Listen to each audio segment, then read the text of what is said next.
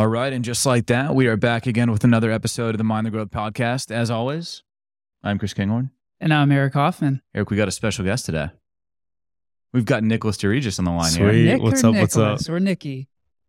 Good question. Good question. So now I just go by Nicholas as much as I can because it's a little more memorable. Okay. You know, Yeah. Nick's, Nick's pretty just out there For the so- ladies, right? Yeah, for the ladies, it can be it can be in business, it can be kind of whatever. You know, it is what you want to make of it, right? Um, but uh, no, I uh, so go by Nick. Some people call me Doughboy. Some people call me D Boy. I don't know all this different stuff.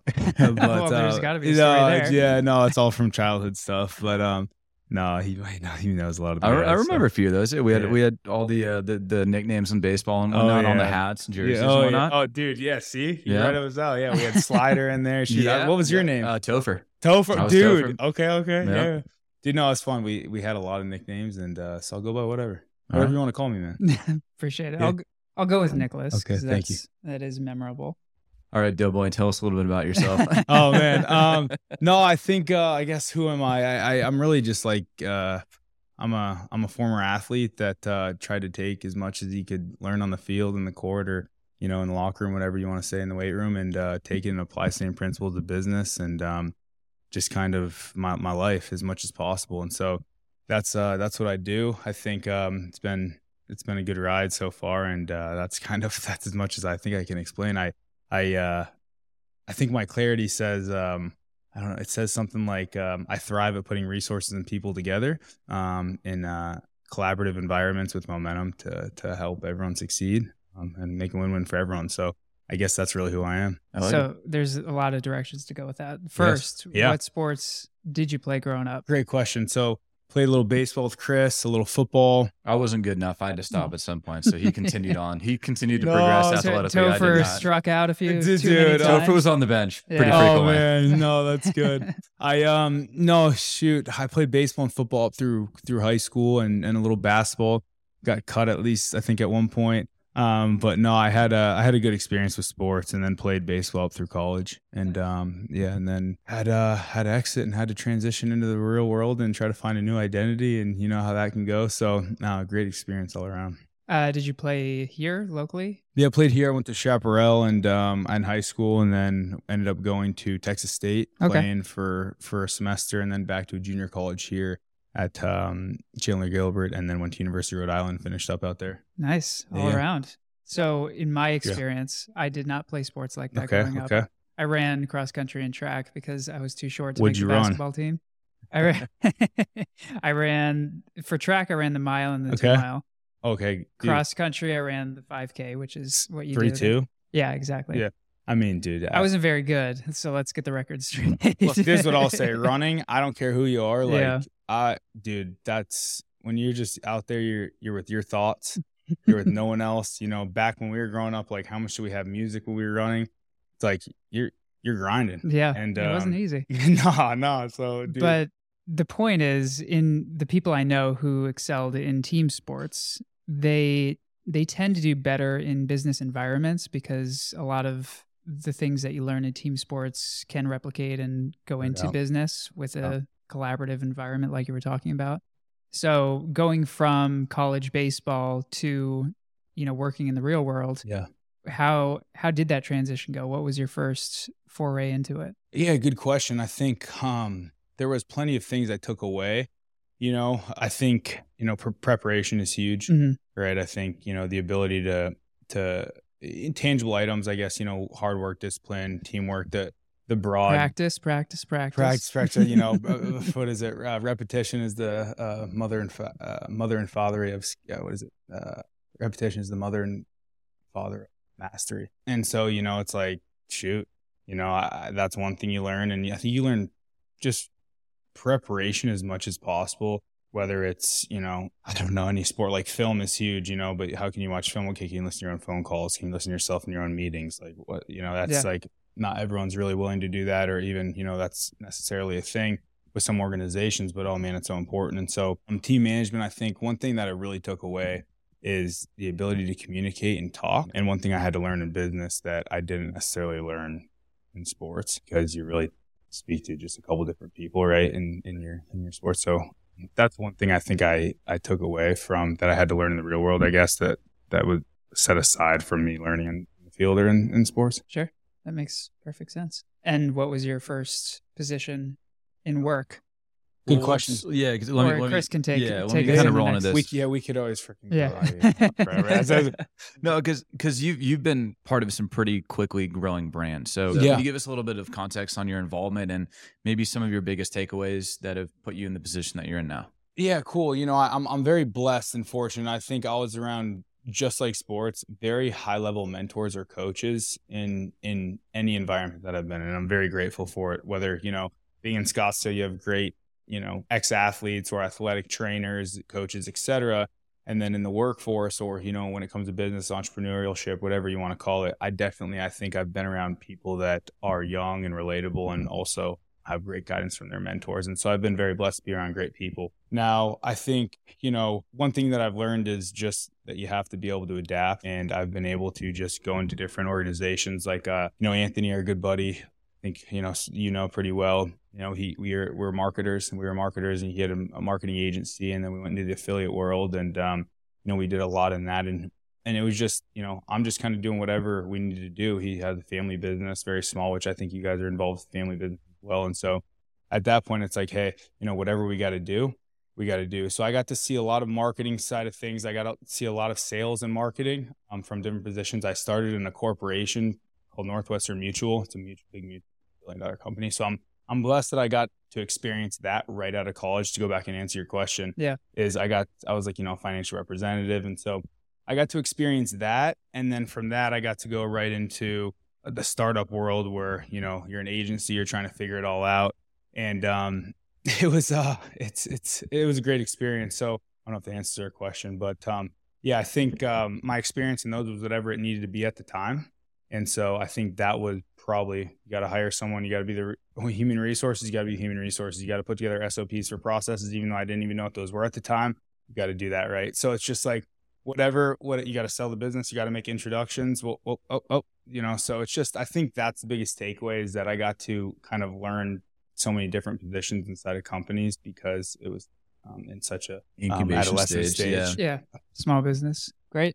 So tell us your experience with Northwestern Mutual because I I interned there too. Oh, Man, and there's did a you lot intern of there? Oh, we a could go on on this for a while. I think Eric still has a life policy from his yeah. first job that he's Oh, trying to get rid of too. it's a requirement. I got a cash value life insurance policy. I tell you what, I'm so glad I'll pay that 228 every month. exactly. Um, but uh, you know, we'll see. But I, my experience. So I was an intern. Yep. And uh, I did the post grad internship. Very blessed. Met two mentors. I still talk to both of them actually. And so you know, that was a big transitional period in my life because I was exiting sports. Mhm. And so, okay, how can you find yourself inside of Northwestern Mutual, inside an organization that you really have your own little company, Yeah. right inside, and you're getting the guidance as you know. And so it's like that's a lot of pressure coming trying to find my identity. Now, interesting about that, I actually convinced myself that that was what my purpose was because I know I needed to do that in order to go do what I had to do to succeed in that position, which was probably the biggest takeaway that I can, you know, I was actually willing and able, even though you don't feel like good, like, am I supposed to be doing this? Yeah, yeah. Well, you, you, got to, or, you know. so that was a huge takeaway for me. Now I, I left and, um, ended up going and doing this, you know, a a startup world and we had a marketing agency and I actually went back and talked to the, the managing partner and, uh, and I said, Hey, look, there's a big opportunity out there. I wish I would have known when I was a rep. And when I was working, obviously I care about, you know, our people that I was work with, my mentors. You know, I think there's a huge opportunity in this digital marketing space that that we can you guys can attack. And, you know, he said, You're chasing a genie in a string bikini. And um and I said, All right, deuces, you know. So I um no, I, I think that was my kind of experience there. I learned so much about sales, about marketing. You know, I think why another reason why I left, and I want to hear a little experience 'cause I'm excited, but I felt that when people thought I was being nice to them Mm. because I wanted their business, that's when I said, mm, th- I don't think this is for me. You know what I'm saying? It's like, Yeah, disingenuine to get the sale done. yeah, and it's like, no, no, no, no, no. I'm not. I'm just like that's the way I am. Like I talk to everyone. You know, if I'm going up to someone at the gym or I'm going up and seeing someone, you know, it's like okay, you know, it's not because I want your business. It's because I'm just. And when I can kind of get a, you know, a sense of that, I was like, Yeah. Yeah, I totally agree. And for my experience in particular, I at the time I think like most people coming out of college was motivated by money, and it seemed like the big big ticket uh, entry into the real world. But um, in particular, I I thought what I took away from it most was being comfortable with discomfort, reaching out to friends and family, trying to you know sell them a life insurance policy which sphere of influence? Yeah yeah there's sphere COI is a shit I still use Yeah. that term yeah. And it is uncomfortable. It does feel like you're disingenuous and selling something maybe you don't fully understand or you're not fully behind. And i i also took that as a sign that it's not it's not for everybody you know not everybody needs a whole life insurance policy. For sure. And that's really what they try to hammer into you rightfully so. It's a business that makes money Of on selling whole life insurance policies. so i understand the mechanisms. I, totally and you know I as a business you know as you grow older you understand exactly what they're doing. Yeah. like you said the COIs are everything. That's a huge part of their business. You know I think and I think they know that or a lot of these companies you know the whole the whole process inside of recruiting getting the right people Mhm. is is where the challenge lies. Now I think that whole process too can can be improved um, just because you got to have someone you know it's okay how can we get people in but also set the expectations of what they're getting into? Sure. It's a hard balance to find in, in that role. Totally. Right? And so it's like i have i have dudes that are family friends of mine that'll hit me up and say hey i'm you know interviewing with northwestern mutual let me know your thoughts and i give my thoughts and i'm so grateful that i did it and I, it's such a great opportunity like you talk about sales like setting meetings Mhm. cool i mean i still coach sales and do sales you know what i'm saying it's like i, I was exposed at an age where i'm very lucky especially because i didn't get exposed to that type of stuff till after sports so when Yeah. everyone else was you know in internships and doing what they had to do in the workforce you know or you know entrepreneurship or whatever it may be in college i'm sitting here you know and i'm i'm grinding trying to trying to make it in sports. And so i was glad that i just got shoved into this freaking beast of an industry that was like whoa whoa whoa i gotta talk to people about money? Like that's kind of crazy. Like what is all this? I didn't even know what a gosh darn loan was you know what i'm saying? It was like eh, so anyway. Yeah, and we we interviewed uh, a friend Ryan McNeely, which you may Yeah. know. Yeah, and uh, what did he say about it no, not about Northwestern Mutual, but Oh, he- the act. he's a client of mine when I was there yeah so it, I think it all relates, meaning he got his start doing door to door sales. And a lot of people I know that were much younger, they worked for like Cutco, the knife company, going door to door and selling knives. that, yeah And like those types of early entries into the business world and sales in particular, I think are hugely important for young people because it really shows you the how to be dedicated to something and how to be uncomfortable talking to somebody about Totally. something. And that can be applied to literally anything in business. anything. I took and Ryan, shoot, I was I was his roommate at the time when he went and and and, and did that. Yeah. And I was like, I'm I'm I'm going out and I'm going door to door. yeah it's freaking or it might have been one summer after. Mhm. But yeah, man, I mean, just what an experience. Even, you know, that's that, yeah, I mean, go knock sixty doors a day, hundred doors a day. Yeah. right Cool. sure. You want to get told no? All right. Well, you're gonna be able to relate to people. Exactly. You'll be able to know what tone is. You're gonna know it's, I mean, dude, come on. And it it's goes back to the sports. You practice, practice, practice, and you get failure. yeah, Failure. iterate. That's- You get better. baseball players, I'm like, dude, like you're going three for ten, you're a stud. I was like, you make phone calls, you want to set meetings, whatever you want to do, you want to have meetings to pitch your business. Okay, it might take you know ten times to get three yeses, one yes. I don't know, Yeah. maybe not even a yes. So I'm just like, let's roll with the guys that have failed. one of the one of the kind of an interesting exercise that we that we did when we were first starting our company is we were trying to position it to raise money based on conversion rate um Okay. so we had the product so we kind of looked backed into it it was very Great.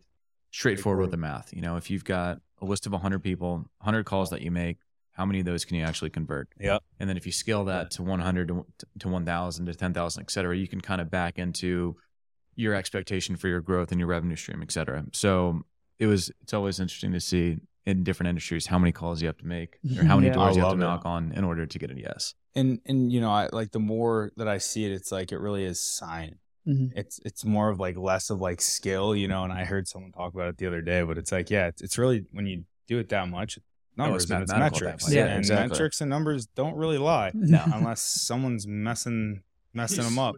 right. Um, which hey, we've all been there. Yeah, so yeah. I mean, Somebody's playing around in Salesforce, changes some yeah, stuff around. Oh, geez, Louise. Yeah, yeah, That wasn't inbound. That was actually outbound. yeah, yeah. the finagling of the systems. Oh gosh. Yeah. All right. So that kind of puts us in a good spot to talk about your newest venture. Um, what are you working on? What are you doing?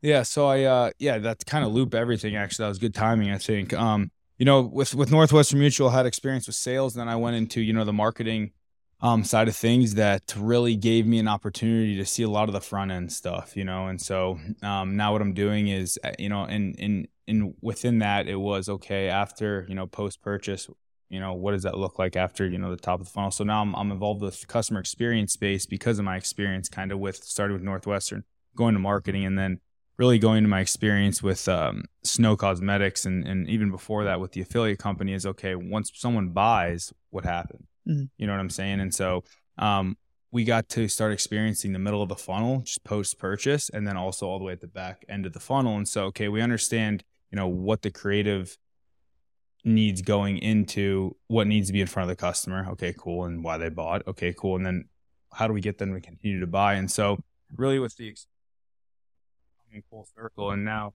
you know, I would say in the D2C space, our goal is to be, you know, through e-customer, you know, really a a front a front runner inside of, um, you know, the expertise from D2C customer experience as much as possible. And um, I think we have an opportunity to do it just because there's high acquisition costs right now going on with with with e-commerce and and it's competitive market and there's just a lot trending there. So that's where a lot of my time is being spent. Um, just trying to make sure that we're there for for brands and inside the D2C space and online retailing and um, full circle. It kind of just landed in my lap. It wasn't like I I did anything. You know, it was just what do you know? Where's the opportunity? And and here you go. So it's cool. I'm excited about it. You know, I think um, I think it's been fun. Um, and uh, yeah, I'm just excited to see where it goes. It's called the e-customer. Did you say? E-customer, yeah. Okay. So we basically we help. Uh, yeah, I think what do we say? We we help uh, we help brands build uh, unbreakable bonds with customers that last a lifetime. So is it just you, or did you start this with? Yeah, it is. It is just me. Yeah, I, I kind of um um, I utilize some people in the space um as much as possible, and you know it's a, it's a service based business. It's more of like an agency or con- consultant um, agency right now, and you know it's it's it's fun. It's cool. Um, where it's gonna go, I'm not really sure. I'm excited to see this next you know quarter four to quarter one is going to be exciting for us. Just kind of moving forward, and and and for me to see you know what we can do now with multiple D2C brands instead of, you know, just one or a couple. You know, I think we have a good opportunity to kind of use a lot of our strategies and things that we've learned. We have a very offensive approach to to, you know, the back end of customer experience, which is more innovative in the space. You know, I'm a big believer in like touch points or everything. How much can you talk to your customers where not a lot of people are, are afraid to talk to customers. So um, it's uh it's exciting, you know, and I think the opportunity is there to um, to do some cool things. And so I'm just excited to see where it goes. And products are just the product space right now is big. You Mm-hmm. know what I'm saying? Um, and a lot of people are getting involved. So So if sorry, just to see if I understand correctly. Mhm. So is your niche essentially to help brands recapture existing cu- customers, meaning re- uh, great, great question. So yeah, and this is where it's kind of you know a lot of the guidance we've gotten is how can we how can we niche down and, and kind of make this specific because it's very hard. Yeah. um, because there is so much involved product and customers. Mhm. It's like that's that's a whole monster in itself. And so, you know, where where we kind of lie is we're we're helping facilitate everything. And and what I mean by that is is how can we automate the customer experience and the customer journey, right? So we don't need people. Well, you you need people at some point. Okay. So then mm-hmm. when we do implement people, okay, what does that look like? What's that structure? And so really e-customer is kind of our, our our focus is how can you build your winning formula based off of automation and people and that's going to look different maybe for everyone and so i hope that makes sense really we're helping structure you know the the, the back end of a, of a customer because we understand the front end of what it takes to get the customer i'm a big believer in like automation tells people what they need people are able to tell them why they need it Yeah. if that makes sense so um, does that make sense Yeah, I think so. okay Um, so are you are you using other like third party software products to implement into, let's say, a brand's Yes. full stack, like a, a tech or- stack. Yeah, it's, dude, you nailed it right Yeah. there. So I've, you know, we're, we're putting together a customer playbook and we have a deck and it has a tech stack in it. Mhm. And um, so yeah, you, you nailed it. It's you know I, I partner with some of the CX platforms, the customer experience platforms, Richpanel. There's um, Gorgias that I'm I'm close with, and those two really do a good job helping us understand what we need to do, or what I need to do, or what I can even provide to the brand. Um, really, you can't do much without metrics or numbers. Um, so it's uh, uh, you know, it's it's been good even finding out our our target customer, right? Like the, the people side of things is, is very interesting too, especially outsourcing BPOs, you know, call centers. Like that's that involvement started back in the marketing space um, when we were sending calls and we needed to listen to calls. We needed to take the calls. We needed to do what we had to do on the phones. And so um, that's where a lot of kind of the experience goes full circle. And um, yeah, I'm grateful to be kind of in an opportunity where I can, I can be guidance um, in the space. So the so is the value proposition here as a as a consumer, I have different options. And it's both of those companies have figured out how to sell to me, why they're getting certain products in front of me, but we're worried about post that.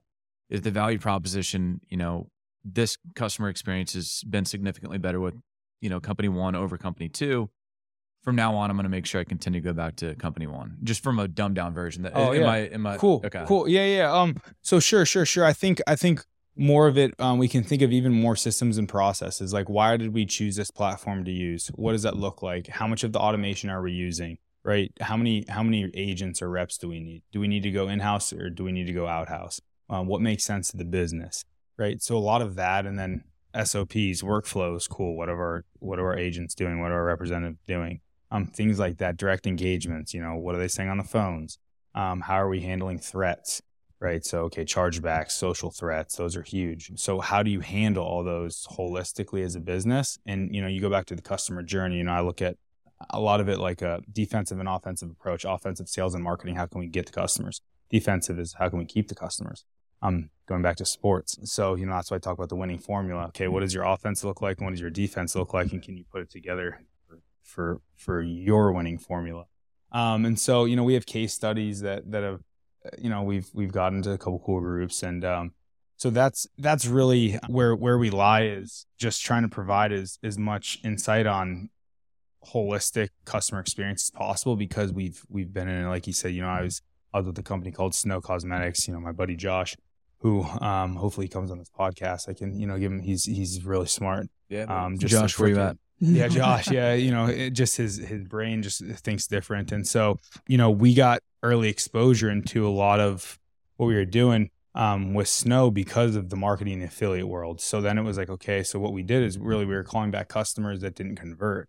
We said hold on you know can we do this with abandoned carts people that just leave their cart. And so then we started calling customers back. Oh, people actually want to be talked to by the brands so then we got to experience just a lot of different ways like to do outreach on top of what we were originally doing. And so um, we had a very di- innovative approach that is kind of now all tying together because of cost cost per acquisitions going up. You know the cac is people are kind of really worried about it which obviously it's always going to go up. Platforms getting more competitive whatever it may be. People are scared tracking issues ios all this different stuff. So People It's- are spending less money too. Yeah, we we happen to be in a bit of a recession. Yeah, Don't you know, know. if you noticed. So it's you know, um, but if you if you get their emotions, they'll buy. Um, you know, so it's just uh, one thing I'll say because you guys will probably love to talk about recession. As a quick story, I like to tell about you know Snow and, and Josh specifically is you know when the recession hit, he brought in this article from Kellogg's um, 1920s, and, and you know he said um, this was pro- this is before it all went down. I think we were still in the office trying to you know figure out what's going on. Man, I think there's like eight of us in the room. I think just man, the management team, and he comes and he says, "Hey, I know there's a lot going on." He says, "This is an article. I want us to read it right now." You know, Kellogg's. Everyone pulled out back in the 1920s, and Kellogg said, "We're going to do the opposite. We're going to actually push further, and we're going to push harder." And he said, "That's what we're going to do." And so, and I'm like, "What's this guy talking about?" Um, and that's what we did. And so, you know, I think we kind of were talking about earlier too is how can you take advantage of, you know, those winters so important. And so that's where really I think a lot of these D2C brands is is is to be at, and you know, own data is everything. Um, and so if you can if you can you know take advantage of the current data that you've attracted, um, especially in the holidays, as much as possible, and um, just try to be different and stand out. Um, you know, it's it's a goal, but uh, I don't know. It's uh, we'll see what happens. I thought that was a cool story. Yeah. No, he's the youngest vice chair of Colliers International history. He's 29 years old. Absolutely fucking. All right. Okay, so we're talking about recession. We're talking about the potential of brands to start struggling. And it sounds like you guys have what you refer to as the winning formula, winning process, winning formula, the, the game plan. So, is there a strategic play here? If you understand what to put in front of customers, why they're why they're buying what they're buying, the process of maintaining those customers, making sure they feel appreciated, you know, calling them back when their cart's empty or they didn't make the transaction, or why didn't why didn't you do the two for you know the four for two deal, whatever it might be. You have all that psychology and all that process in play. Now you find struggling brands here in the next month, two months, three months. I look at it almost like a quasi roll up private equity play, if you will. A guy named Robbie that we had on here, you know, a few months ago, you know, they were building these brands based on uh, some AI driven uh, processes and data scrapers, et cetera, to build specific, to sell specific products. So if you can take struggling brands, acquire them for pennies on the dollar, and then you know, put in the missing pieces that they were missing. Is that a potential play? Yeah, you know, I think a lot of people are, are looking to do that. The the VC and the you know private equity individuals, groups of people are right. definitely getting more involved. Just it's attractive, you know. The the one thing that's very ironic with with all that is it set a new expectation inside of the industry that COVID's going to be COVID forever, ain't it? Yeah. So, you know, um, I think a lot of those individuals have had an awakening. VCs, private equities, like, you know, oh wow, you know, the numbers from 2020, 2021 aren't aren't necessarily aren't necessarily, you know, true, like, you know, valid and consistent. Well, no, like you got to continue to scale and grow. So I I think that it is, you're right. And, you know, going back to I think own data is everything. So the brands that do have customers, the brands that do have you know, first party, a strong base. There's loyalty inside of that. Who who who can buy for life, right? You know, the kryptonite, the, the kryptonite to to cost per acquisition continue to go up, and CAC rising is ultimately lifetime value, right? So like that's like 101, right? So it's like, okay, cool. Well, how can we get customers to buy forever? So I think so. Yes, that is definitely in a play. There's actually a guy that I've been meaning to get in touch with that um, is very involved with with that. And so we'll see what happens. You know, I think Josh and some of these other guys that I know definitely have have have you know preferred to start in the teenager stage where there are some customers, there are processes and systems set up, and how can we come and implement and kind of go up from there, as opposed to starting in the you know incubate stage or the you know the adolescent stage. So I think you're right on. So with what you're seeing and what you've experienced so far, because everyone talks about how the CAC with Facebook has gone up exponentially. Of course.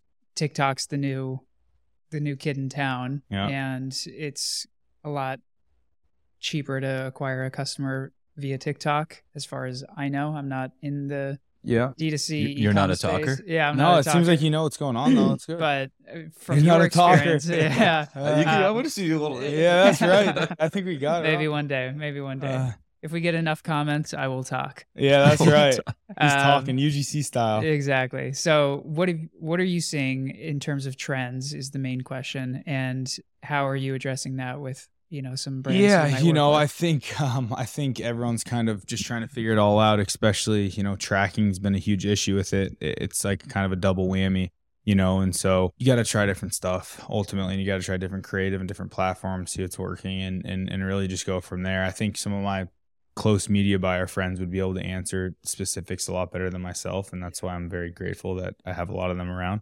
um shout out to all you guys but um you know i um i, I just it's it's a tough world and so like you said you know if you are acquiring data how can you squeeze the most lemon out of that data Yeah. possible Right. and the ones that you are able to squeeze fruitful juice out of how can you get them to remain fruitful forever Yeah. that's like i think the name of the game And you mentioned UGC, so there's a lot of times user generated content for those who don't know.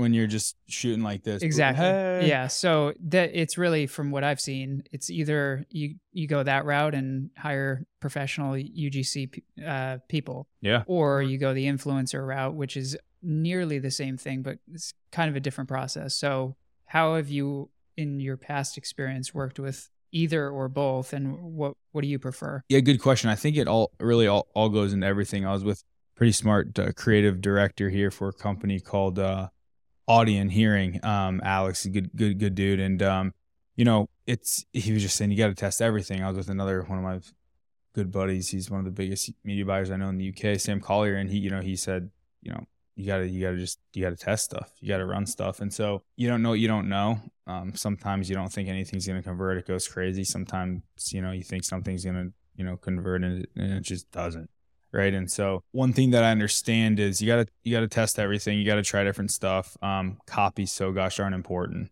you know? And the one thing that i understand about about creators and you said influencers i think creators are becoming so valuable to companies. And so if you can get a creator that's a good fit you know jt barnett's a huge believer in it. A lot of these tiktok tiktok guys or or, or, or girls that that really believe in in what tiktok's bring is you know is the creators have ability to mold with brands that can come you know jt said a, a flow for progressive brands are going to start having a flow you know, for for where there's different faces. I know that you know Snow um, hires you know an in-house creative team, right? So now they're they're really trying to bring everything in house. How can you mold these creators to really represent your brand as as as strong as possible? And um, and I think that's exciting for everyone. I think that's exciting for brands. I think that's exciting for creators um, overall. So I think I hope that answers your question. I think that's where it's going. Gotcha. So, what type of companies are you? What's an ideal company for yours to work with? It what's the most ideal type of client? Yeah, good question. You know, I, I love I love companies that have a strong base, right? So they have you know a,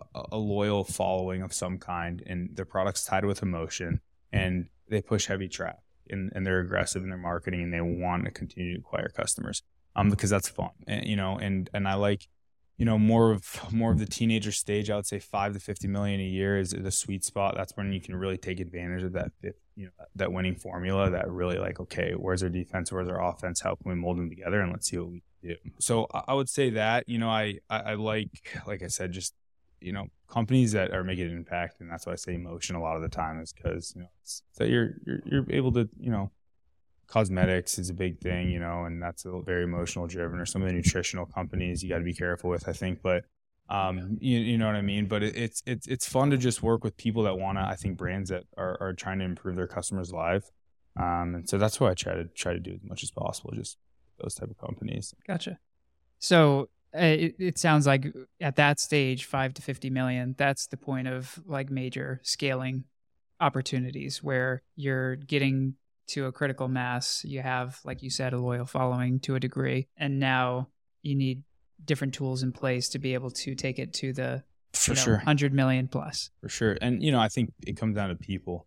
That you, you need people. You can have you can have a D2C brand that has ten people that does you know ten million for sure. I mean, there's ways to do that. But you know, like we talk about, the more that people are not selling products online as much and building brands, and I think that's where a lot of these people that have always just sold products um, are going to be facing a little bit of you know a shift. Oh no, you know what I mean.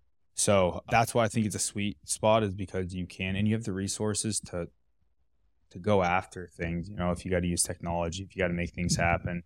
You know, I'm, we're big believers in you know a fire ready mentality is you got to be able to adapt and run after stuff and and and you know use the resources, not have the resources resources, but you know be resourceful and make sure that you know you're you're using them and they're sharp as possible if you can. And so um, that's where that's why I like those companies. Gotcha. Oh, that makes sense. Okay, so shifting away from you got any other questions? No, go for it. So you do a lot of things in life. It seems like you've been a very busy guy. But one of the things that I think I've seen for quite some time, and a lot of people, you know, that know you or follow you, have seen as well. Um, you're you're very involved with with with uh, kids, teenagers, giving back through a variety of different channels. And you know, a lot of us, I feel like, wait till you know later in life to start doing that or giving back. But it's cool to see you do it as at you know at a younger age.